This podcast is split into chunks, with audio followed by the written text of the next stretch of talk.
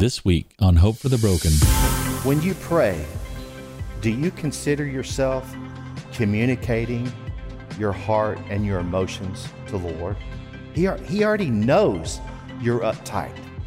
He already knows that you are hurt and you are grieving on the inside of your spirit. His desire is for you to communicate that to Him.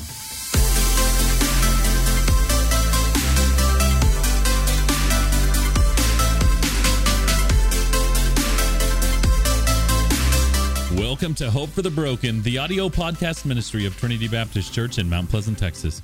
I'm your host, Austin Mahoney. We exist to become a gospel centered community redeeming brokenness through hope in Jesus Christ. At Trinity, we believe we are all broken and in need of the redeeming hope found in Jesus. For more information about our church, visit us on our website at trinitytx.org. This week, we continue our series called Back to the Basics. Here's our executive pastor, Jeff Julian, with part two titled prayer and fasting. Today, we're going to talk about uh, back to the basics. Back to the basics today is prayer and fasting.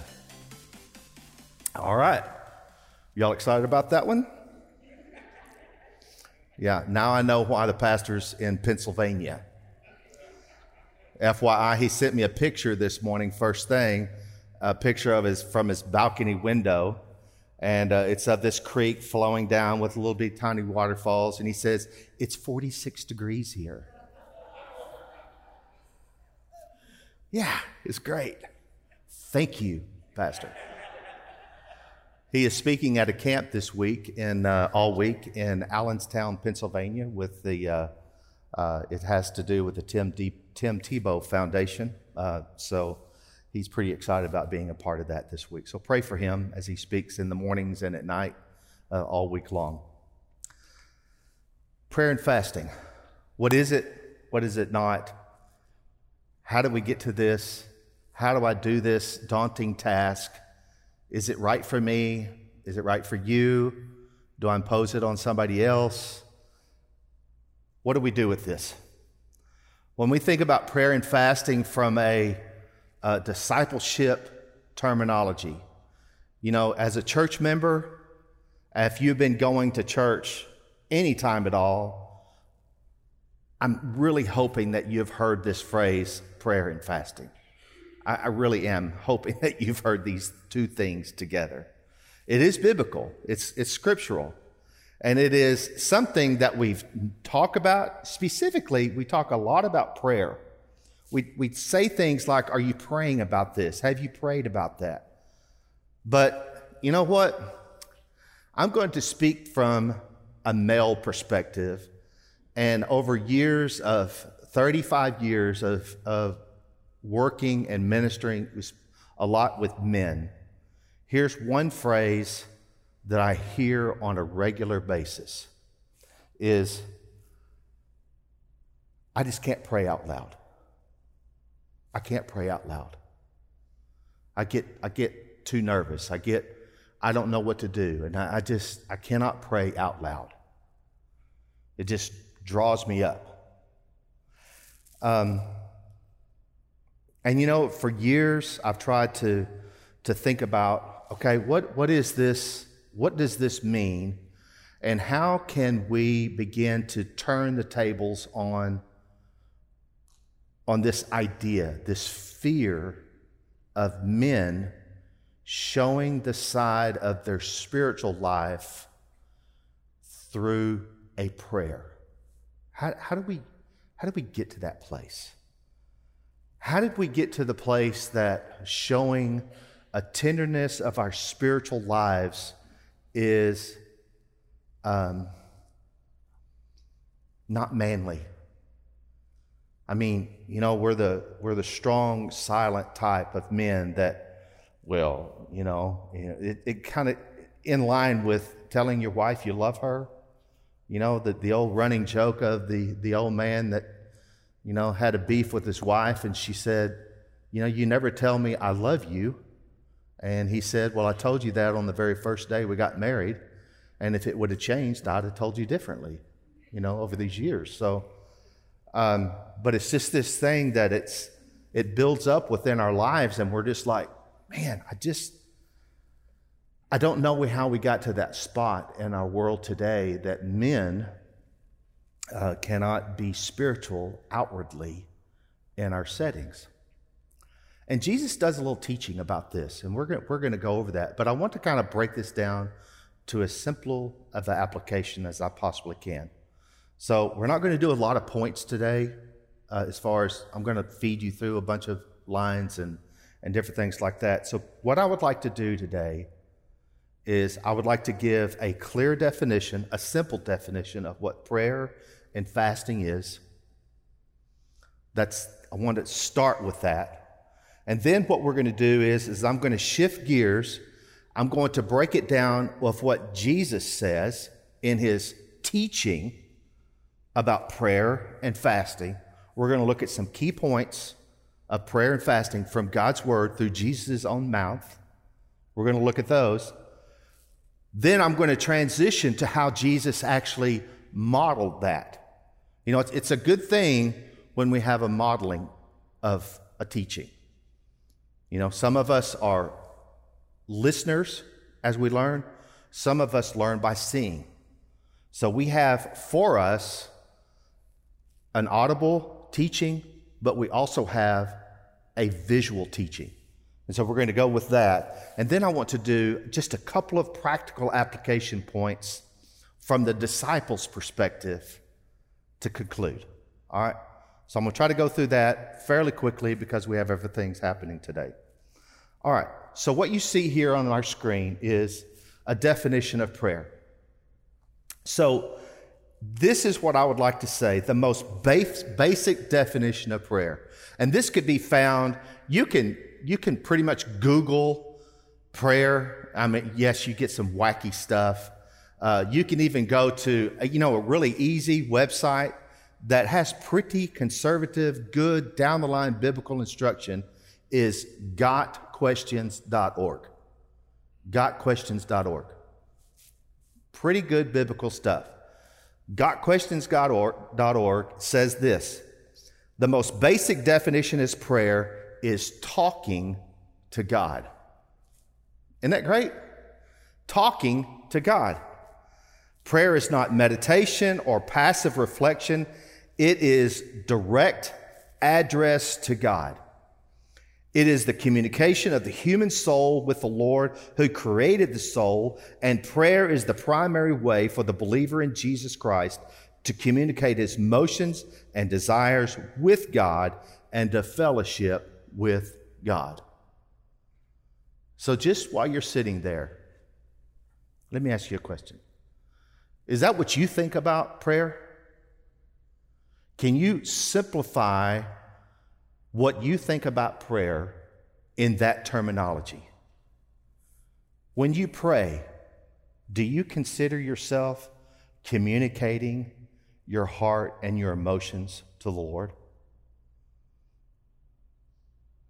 Or as men, do you feel, man, that's kind of kind of makes me feel uneasy because I just don't really feel good about communicating my emotions to the Lord. Well, guess what? He already knows them. That's the thing. He, he already knows you're uptight. He already knows that you are hurt and you are grieving on the inside of your spirit. He already knows that.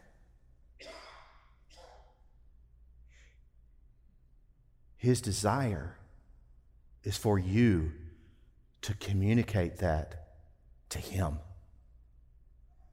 That's the redemption begins. It's communication. It's that easy.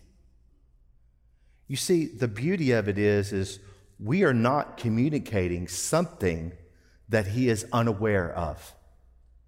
Isn't that great? We're not telling him anything new. He just wants us to share it. You know, it's like when you have a kid and you know they did something bad. You know what the best thing is? Is for them to tell you they did it. Because that's when there's acknowledgement. If your kid acknowledges what they did bad, it's not then that you have to go, oh, by the way, I know it was you.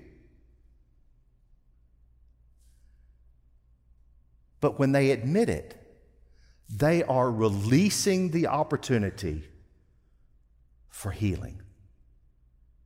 It's a releasing for healing. I want to go on and expound a little bit on this definition of prayer. But the prayer for us is an opportunity to praise God. We get to thank Him and tell Him how much we love Him. I was thinking about that in my own personal life through the weekend. I was thinking, have I have I told the Lord I love him? Have I done that? Just in the simplicity of saying, Lord, I love you. Do I do that? Am I that vulnerable in my position as a man to say, Lord, I love you? With all the things that go along with the phrase, I love you. We were driving back from uh, Frisco yesterday. We went to see my, my wife's mom and dad. And uh, as we were driving back, I thought about the opportunity that just in the quietness of, of driving home, I said, honey, I love you. I just want you to know I love you. I couldn't help but think how wonderful that felt for me as we were driving home to verbally say that out loud.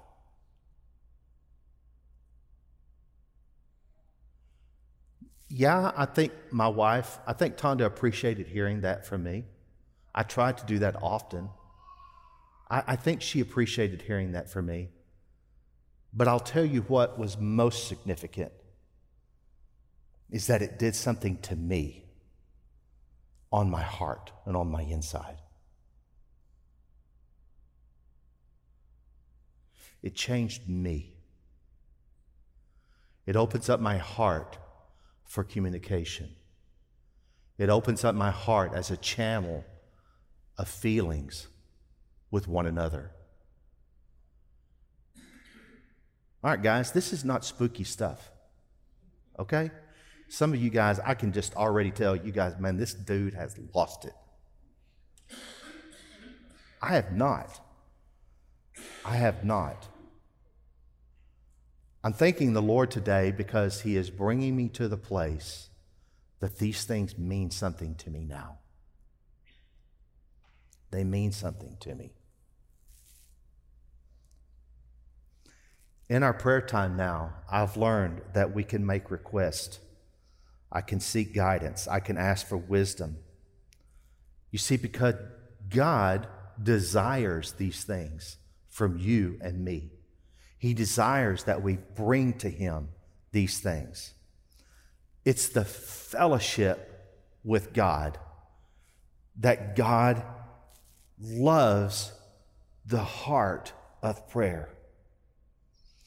You see, we lose sight of the simply the simple fact that prayer, the simplicity of prayer, is really about fellowship with God the Father.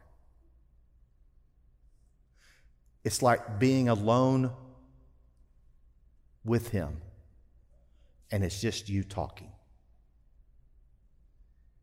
It's the fellowship. Yeah, sometimes you don't have to say anything. Sometimes you don't have to, to talk the whole time. There's a lot of times that my wife and I will go on the weekends to Grapevine and drive the whole two hours and say about four words. For real. I mean, my wife's not a huge talker. She's, she's good with her own, you know, where she at. It, it's, not, it's not a bad thing. But here's the deal it's no less of important because there's fellowship within that time. There's the joy of fellowship and connectedness through that time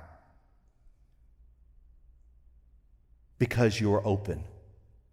When I pray to the Lord God, I am revealing, saying, Lord, my heart and my spirit is open to you right now. I am opening my heart and my soul to you right now, Lord,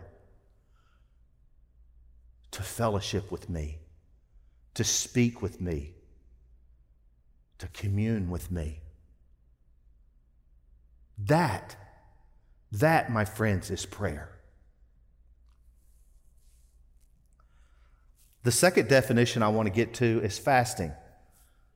People are all over the maps on fasting. All right? People get wigged out when they talk about fasting. We're calling for a fast. Oh my gosh. I'm going to act like I didn't hear that because I'm hungry. I am hungry right now. And here's the thing what happens in our culture these days, we're calling for a fast. They're thinking automatically, we're going 30 days. This is going to be a problem. Quick. How am I supposed to do that? How am I going do I drink anything? What, are, what, am, what am I going to do? I'm telling you, you, you, this is real, right? This is real deal. I'm not joking about this. People get wigged out when they talk about fasting. I remember when Pastor called for a fast when we were praying for the Honduras uh, trial down there. People were going, "Oh, uh, oh yeah, oh, how long? How long?" And then, and then, like on a Friday, they're going, "Can we, can we eat yet?" I mean, are we, are we going to do a celebration where we can all eat and have a buffet, or what are we going to do? Because people, it is so confusing when we hear the word fast.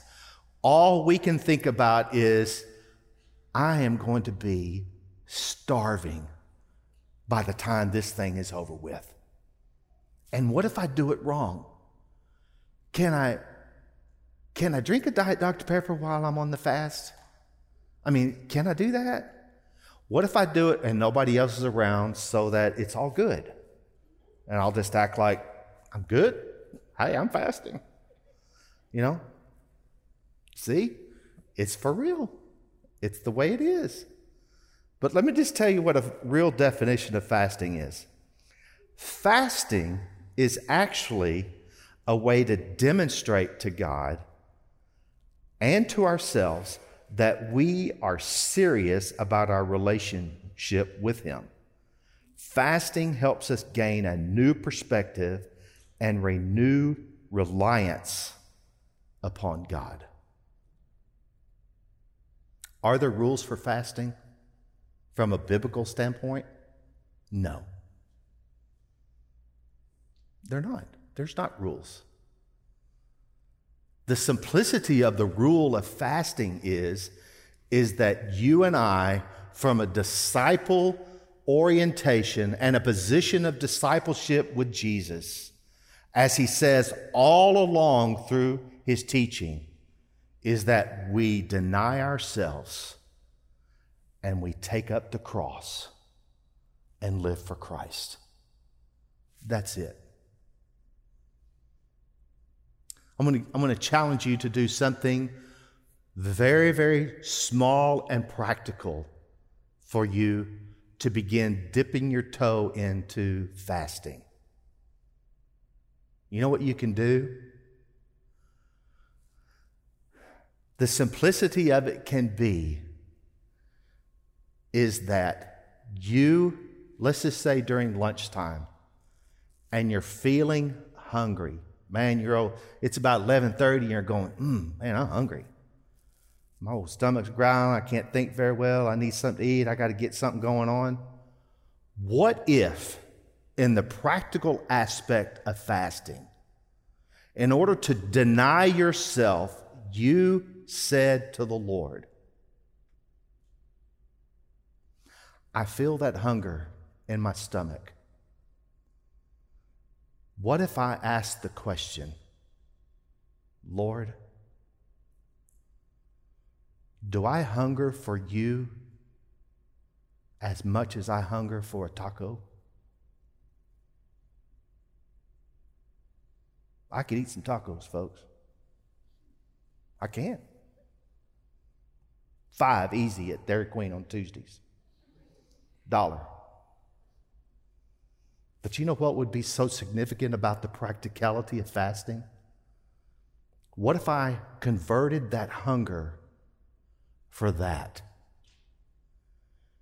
and said, Lord, for this lunch hour, I'm going to confess to you that I do not hunger for you like I hunger for that taco.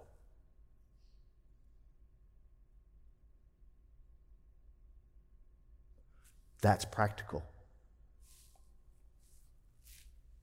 Think about it. Before you get wigged out about a 30 day, can you go for lunch or dinner and deny yourself pleasure and equate that with your desire for God's presence?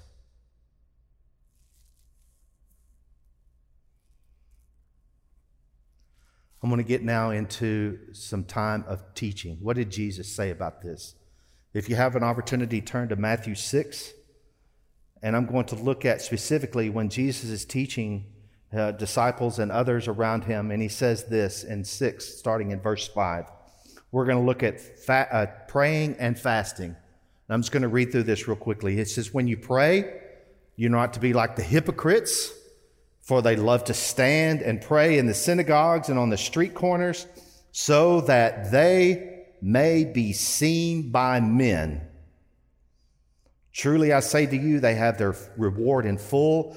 But you, when you pray, go into your inner room, close your door, and pray to your Father who is in secret, and your Father who sees what is done in secret will reward you. Verse 7 And when you are praying, do not use meaningless repetition as the Gentiles do, for they suppose that they will be heard for their many words. So do not be like them, for your, not, your Father knows what you need before you ask Him. Then he became very specific and he taught his disciples and asked their answered their question, Lord, teach us to pray. Thus we have the Lord's Prayer. Our Father who is in heaven, hallowed be your name, your kingdom come, your will be done on earth as it is in heaven. Give us this day our daily bread and forgive us our debts as we also have forgiven our debtors. And do not lead us into temptation, but deliver us from evil. For yours is the kingdom and the power and the glory forever. Amen. For if you forgive others for their trespasses, your heavenly Father will also forgive you.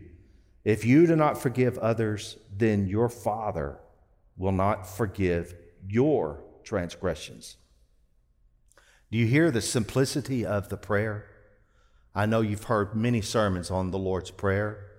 But the whole specific thing here is that the beginning of this, for me, was the key when Jesus was teaching. Look, why are you using repetitive words and so many words? Who are you trying to please? Are you trying to be pleasing to people hearing you? Or are you exposing your heart? in your prayer to the Lord? Which one is it? If it is the reward of the people who are at the end of your prayer time goes, oh, that was the best prayer I've ever heard in my entire life. Let me just tell you something. That is your reward. That's what you get.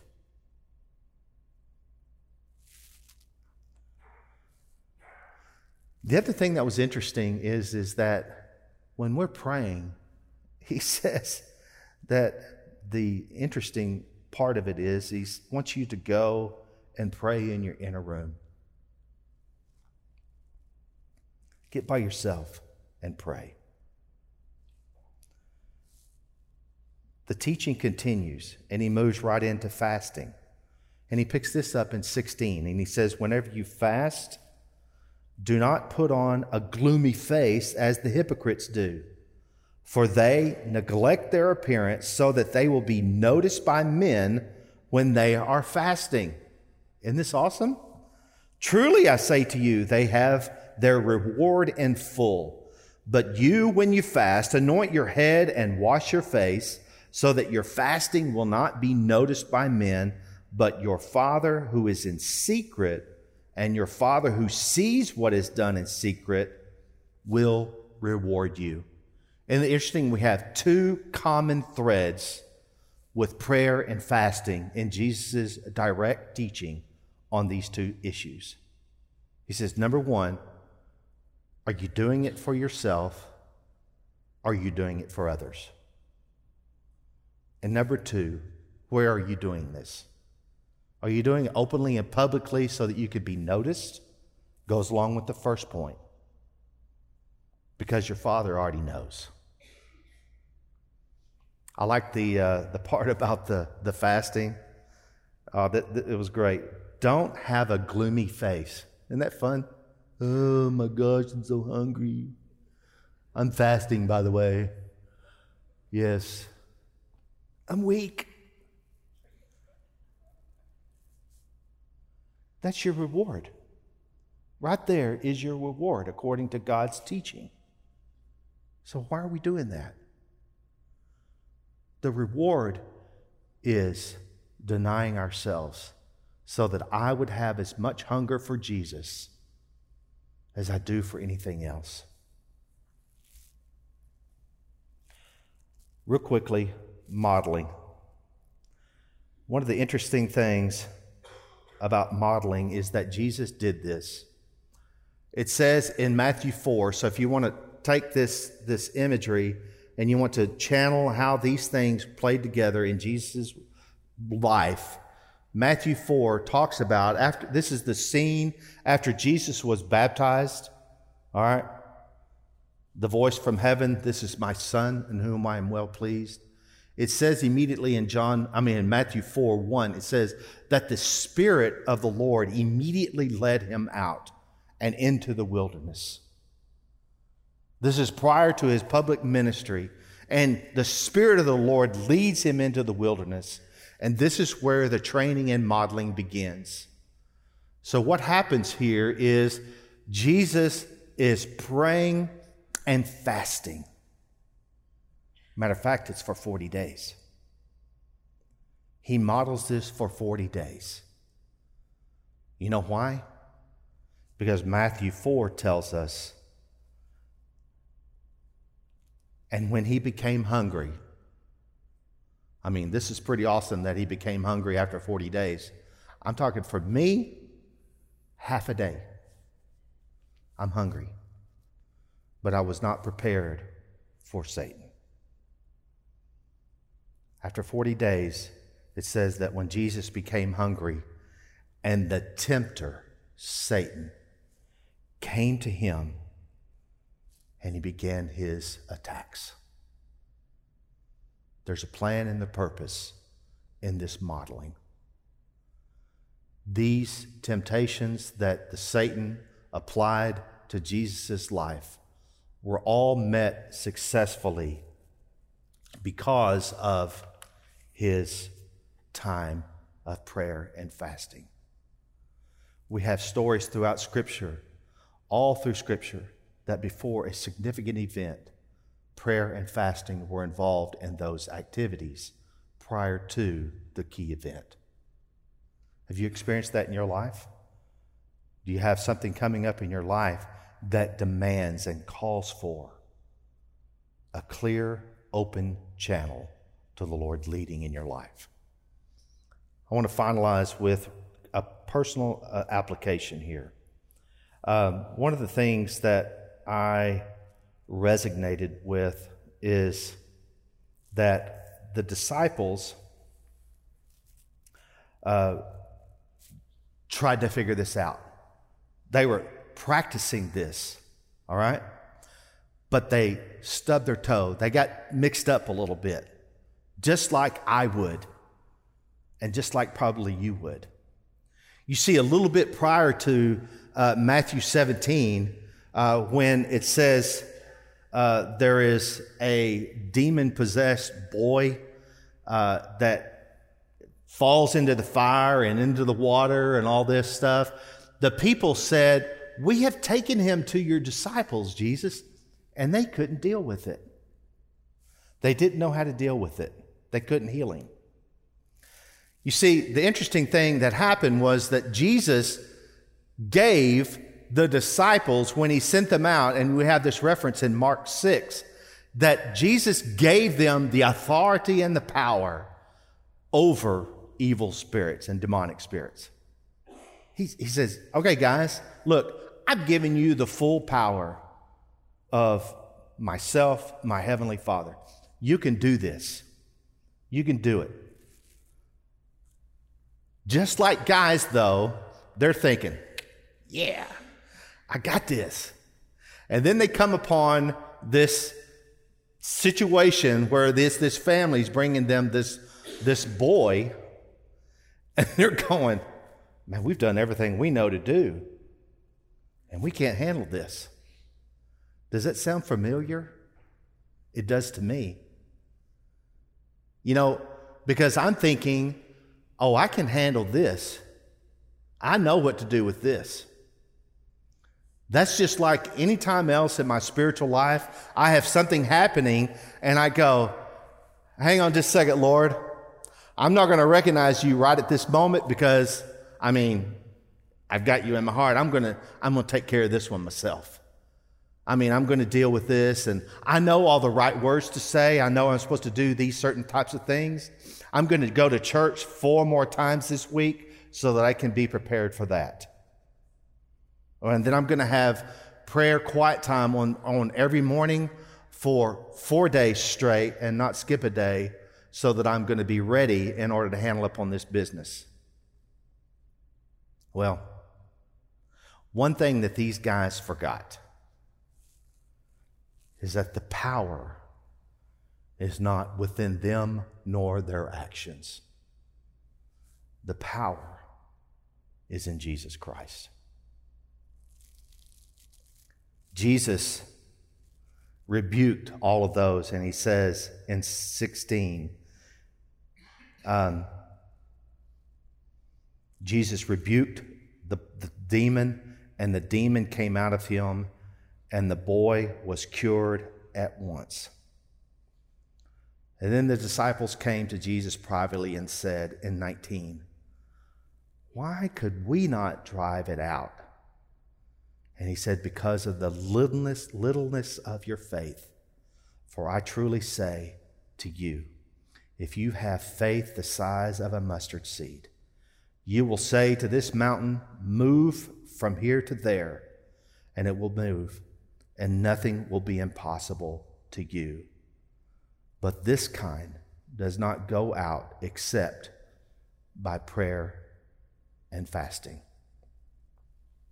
Two practical applications for me.